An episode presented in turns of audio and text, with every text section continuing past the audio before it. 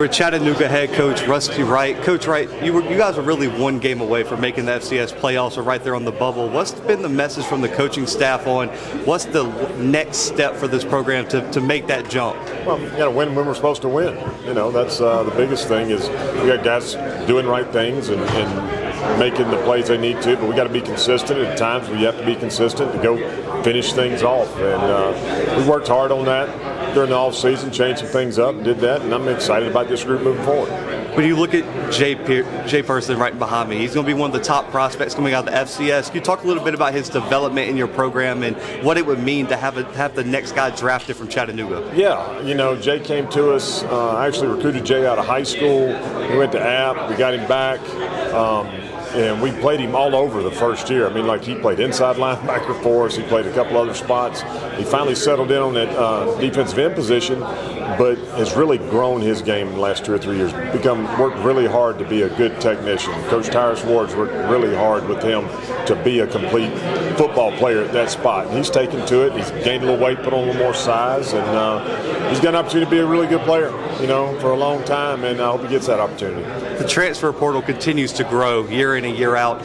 Have you and your staff shifted your approach to the recruiting trail at all? Or are you still looking to build out the high school ranks? Well, no, we, we're a high school based program. We have to, but it's there, so you have to use it at times. Um, we have changed the timing of how we do things. We have changed philosophy a little bit on some things, and we've kind of started our processes a little more earlier than we used to with some some stuff. But uh, you know, we took eight mid-year guys, and then we were pretty much done.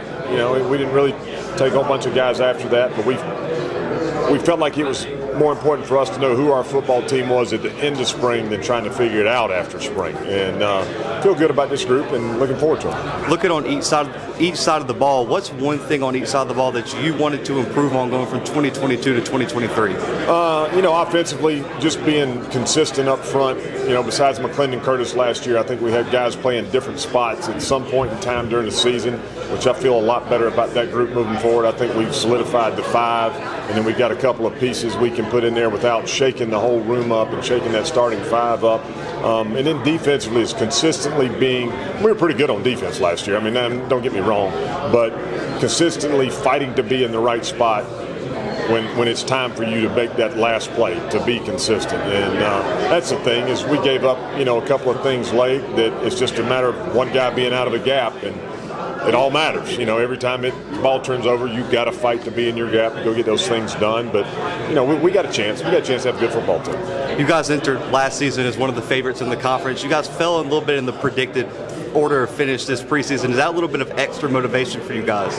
No, I mean, you know, I don't think anybody's predicted the right order of this league since I've been in it in 2019. So why start this year, right? So you, you know, at the end of the day, but uh, no, I mean, we're going to go play those 11 they got out there for us, and we're going to see how we do and take care of ourselves and go just like we have every year. I mean, that's we don't, you know, we talk about those things, but that's not the driving factor. You get up every day to play, coach them, make them better players, make them better people, and see what happens when it's all done. When you look at the conference, the parity in this conference is unlike almost any other. How difficult is it week to week when you know the worst team in the conference could upset the top team in the conference? No, it's hard. I mean, it, that's the one one thing I think that's unique. I think it's us and maybe one other league at our level that play everybody every year um, that are that have an automatic qualifier to the playoffs. Um, it's it's an advantage, but it's a disadvantage, no question. And I think that's what's good about our league. You, I, I know, I know the fourth best team in our league can go play.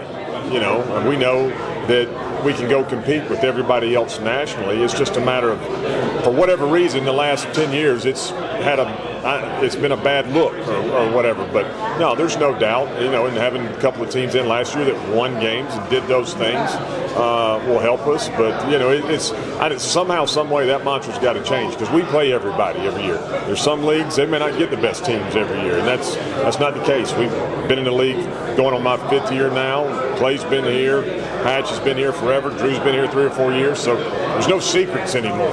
You know, we, we know each other. We know each other's MO. We know what we like to do, and you have to be really good at what you do to have an opportunity to go win. Coach, congratulations on a great season last year. Looking forward to seeing you on the playoffs this year. Yep, thank you.